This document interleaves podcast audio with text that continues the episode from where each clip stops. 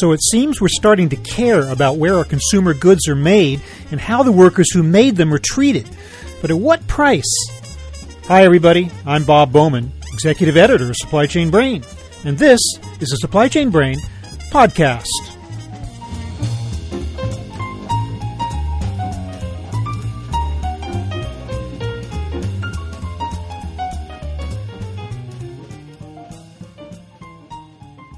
Periodically, stories emerge in the press about the mistreatment of workers in overseas factories. Often the resulting outrage is connected in some way to a celebrity who's looking to burnish his or her brand. Then the incident gets forgotten. Now, though, that might all be changing. Awareness appears to be growing about the need for visibility of sourcing so that consumers can see the conditions under which their products are made. The big apparel retailer H&M, for one, which had come under fire in the past for failing to ensure the payment of fair wages to factory workers, is now promising to clue consumers in on the minutest details of where and how its clothes are produced. So, is the sourcing issue going to stay in the public eye this time? Will progress toward the fair treatment of workers be made? And are consumers willing to pay a higher price for ethically sourced goods? We'll get answers today from Dr. Chad Autry, FedEx Corp endowed professor of supply chain at the University of Tennessee's Global Supply Chain Institute. Here's our conversation.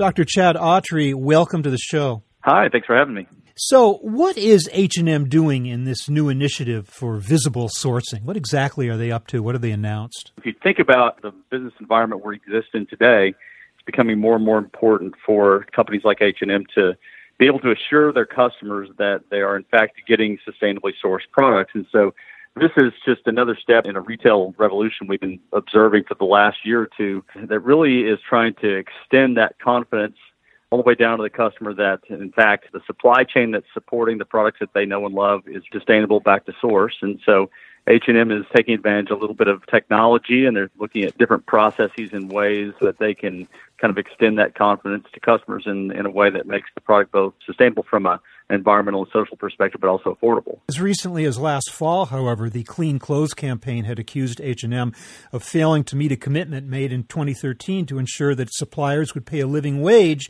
to textile workers by 2018. Now, that's not a sourcing issue; that's a worker treatment issue. I realize that's a little bit separate, but I'm just wondering: are these things related? Is H&M has it come out with this visible sourcing initiative as a way of like answering complaints about the way that it has been treating its workers. I don't work for H&M, but what I can say is that companies are having to be more and more reactive and customers are getting smarter and smarter. I mean, the internet allows us as consumers to become pretty powerful agents in terms of mapping supply chains back to earlier echelons and in some cases all the way to sources. And all it takes is one activist going awry or coming up with a fact that is unfavorable to the company and then the brand suffers and the, and the value of the products suffers as well. So when you look at what H&M's doing, yeah, Uh, it's certainly a reaction to some errors that they perceive to have made in the past, but it's also kind of a, a situation in retailing now where you see retailers holding one another accountable and, and customers holding them accountable as well. This is just, in, in my mind, a natural evolution of where we're heading with full sustainability, and companies are just simply having to pay more and more attention to it, and the companies that don't are falling behind.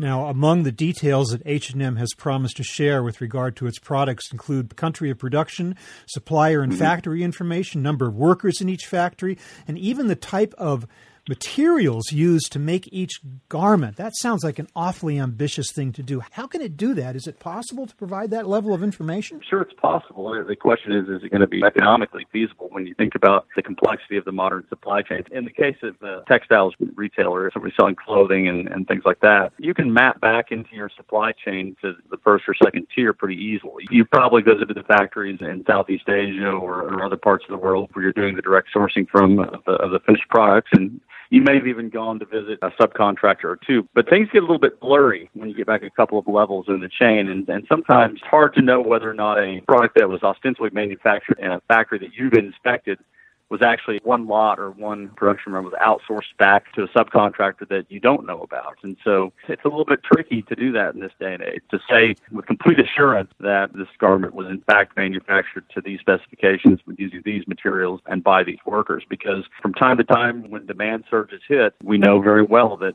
what companies have to do is increase scale, and the way they do that is with outsourcing. And so, whereas H&M is in, in fact outsourcing manufacturing to a small provider in, in Southeast Asia, that provider itself is probably outsourcing some of its capacity as well. So, I feel good that the company's trying to do the right thing. By all accounts, we can read and we can observe it's doing everything it can to create not only the appearance of sustainability, but the actuality of sustainability. You never really can tell until the entire chain is mapped and visible, and you've got eyeballs on it on the daily, down to hourly, down to minute to minute minute basis whether or not that's really what's happening. Well, H&M is the world's second largest fashion retailer, so you've got to think that it has the resources in order to achieve this.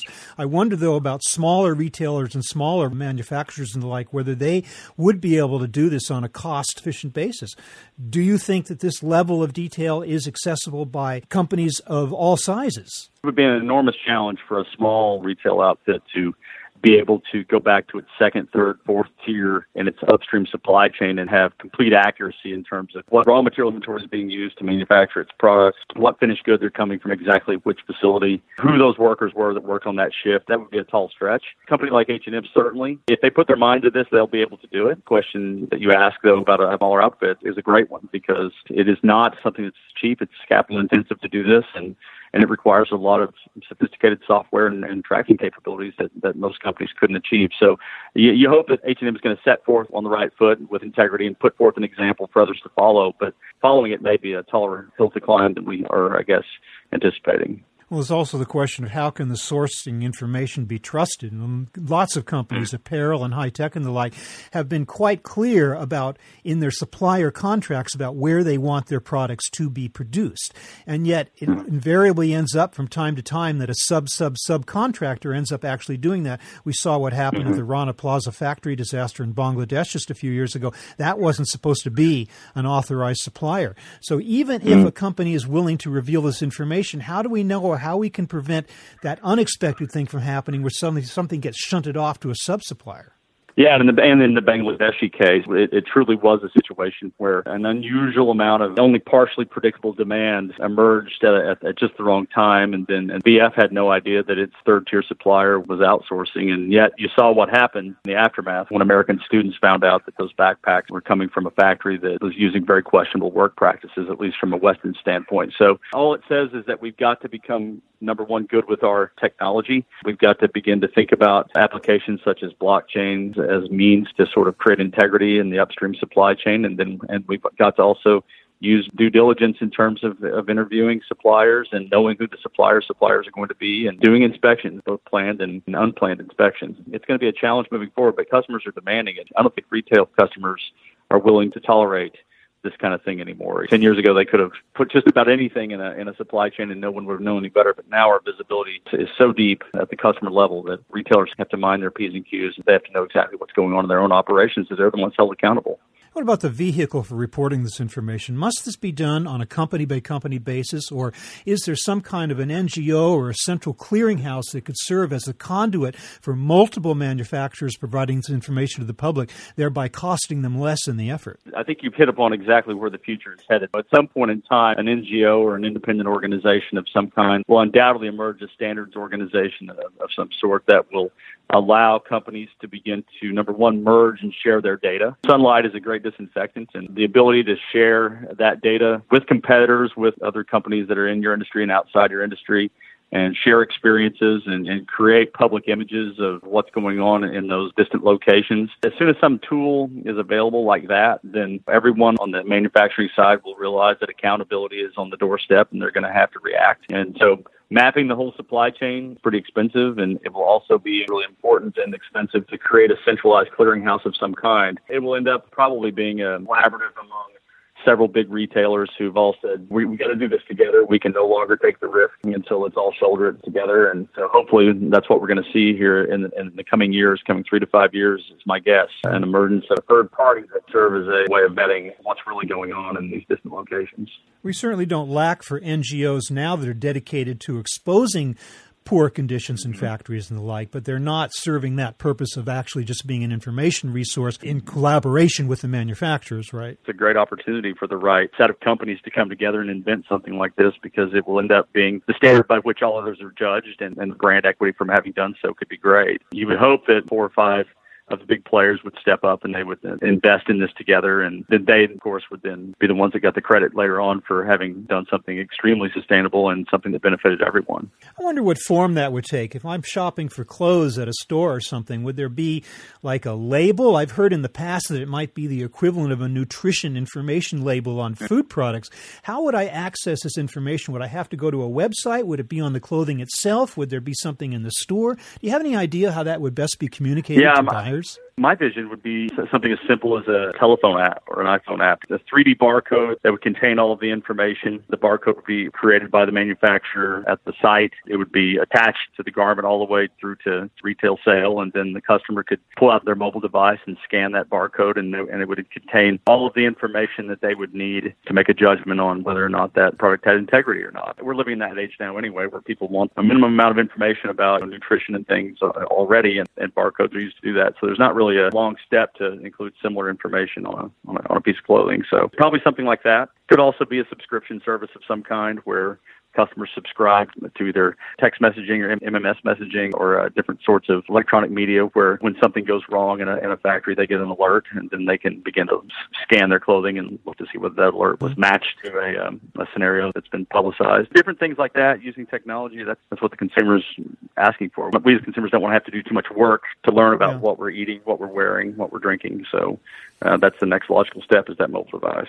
Well, it's one thing for a retailer like H&M or any other for that matter to put up something that says here are the factories where we make our product. That's one thing.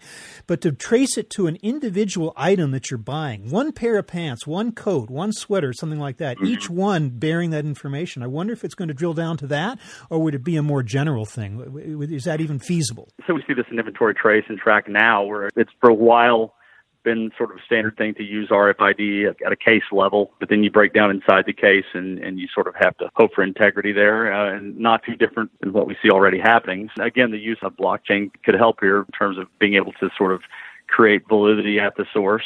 But again, if you you start getting down to the item level, you know, all bets really are off, and you're assuming that the case level or whatever container is bigger than that that's being opened has integrity and hasn't been tampered with. If that assumption is good, then I, I think the customer can trust it. It, it. You could do it down to the item level. It's just extremely expensive, and, and at some level, you start kind of questioning the economic value of the exercise.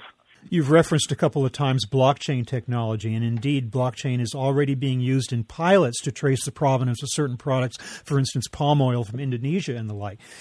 Do you mm-hmm. think that's a technology that has arrived, though? Is it is it at the point where it can be used, or are we looking a few years down the line before blockchain can be developed to the point where it could actually become a viable means of, of conveying this information, recording this information?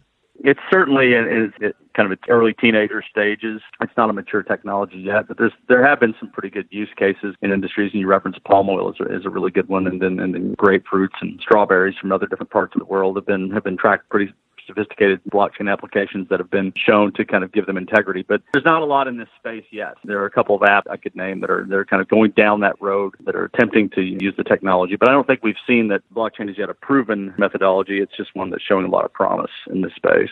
Are there other types of technology that you've seen out there that could be utilized as well? None any better than the ones that we're currently running. I mean, if you think about what it takes to understand with integrity what's in your own distribution center, for example, those same ideas apply here. I mean, from as simple as a basic barcode to an active RFID tag to a smart RFID tag is really the very best ways. And then, of course, you have to decide what level of the of the chain you want to track at, whether it's the, it's the container, the case, or the item. And as you drill down further, it just gets more and more expensive, as you know.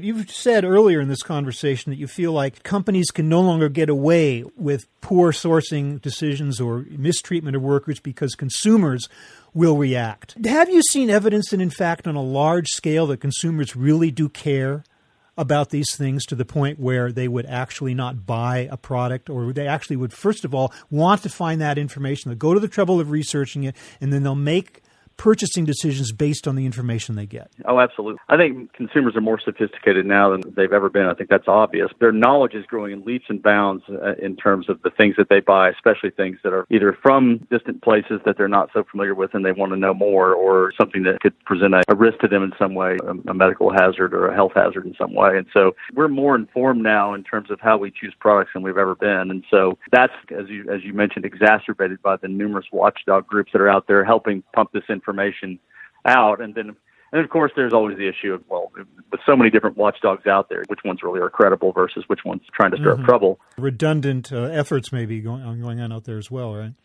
Exactly, exactly. So there are there are some dishonest watchdog efforts out there as well that that are essentially uh, anti-competition, corporate one against one battles and things of that nature. But what we're really talking about here is those watchdogs that, that really mean well, and they're they're becoming more and more effective at reaching their target humans with their messages, as we saw again with VF a couple years back, and then others since then. The watchdogs they'll get the message out pretty quickly. Sometimes they'll contain some half truths and things of that nature, but by and large, customers know which ones to follow. It's not unusual to have something bad happen happen in a third world country at a, at a factory and then have that be on Twitter half an hour later in the United States. And if those messages repeatedly come out, then customers start asking questions about their favorite brands and everybody starts kind of pointing fingers about who did it and it can spiral in a pretty negative way if companies aren't careful. So in my, in my mind, this is something that keeps chief supply chain officers up at night almost more than mm-hmm. anything else in 2019 is what's going to happen in those places where I can't see. To bring this back around to H&M and similar retailers and manufacturers, the whole success of so-called fast fashion in addition to the churning of the products, the constant churn and the change in the assortment has been the stuff is so cheap. Now, mm-hmm. obviously, uh, people are going to probably have to pay more for this stuff if it's visible and responsible sourcing. Again, that flies uh, that that connects with what I asked you before about whether consumers care not only in their purchasing decisions, but when they make a purchase, are they willing to pay more? Knowing that that's yeah, the price. And, and of, of course, their... the average customer can't connect those dots, can they? We want what we want. We want it now, and we want it with perfect condition, integrity, et cetera. We, we've talked about perfect order for 40 years, and now a new part of perfect order is perfectly sustainable. Well, you add one more layer to perfect order, and what does that do? Well, of course, it, drives the price up. And so, inadvertently, customers may be asking for something they really don't want at the end of the day. And and so, it is going to be a race, company to company, in terms of who can create at least, a, if not a perfect amount of sustainability, uh, it, it create the appearance thereof, and do so at the best possible cost. So, this is just something else that gets weighed in on the balance sheet when you do it. You're going to have to figure out how to be sustainable, but it's going to have to be at the right price. Well, the push for visible sourcing certainly is a promising and fascinating subject. And uh, Dr. Chad Autry of the Global Supply Chain Institute at the University of Tennessee, I want to thank you so much for talking to us about it and giving us a, a look at what's going on and what might happen in the future. Thank you so much for being with us today. Well, thanks, Bob. I'm really fascinated as well with where this is headed, and I look forward to hearing what Supply Chain Brain has to say about it later as well.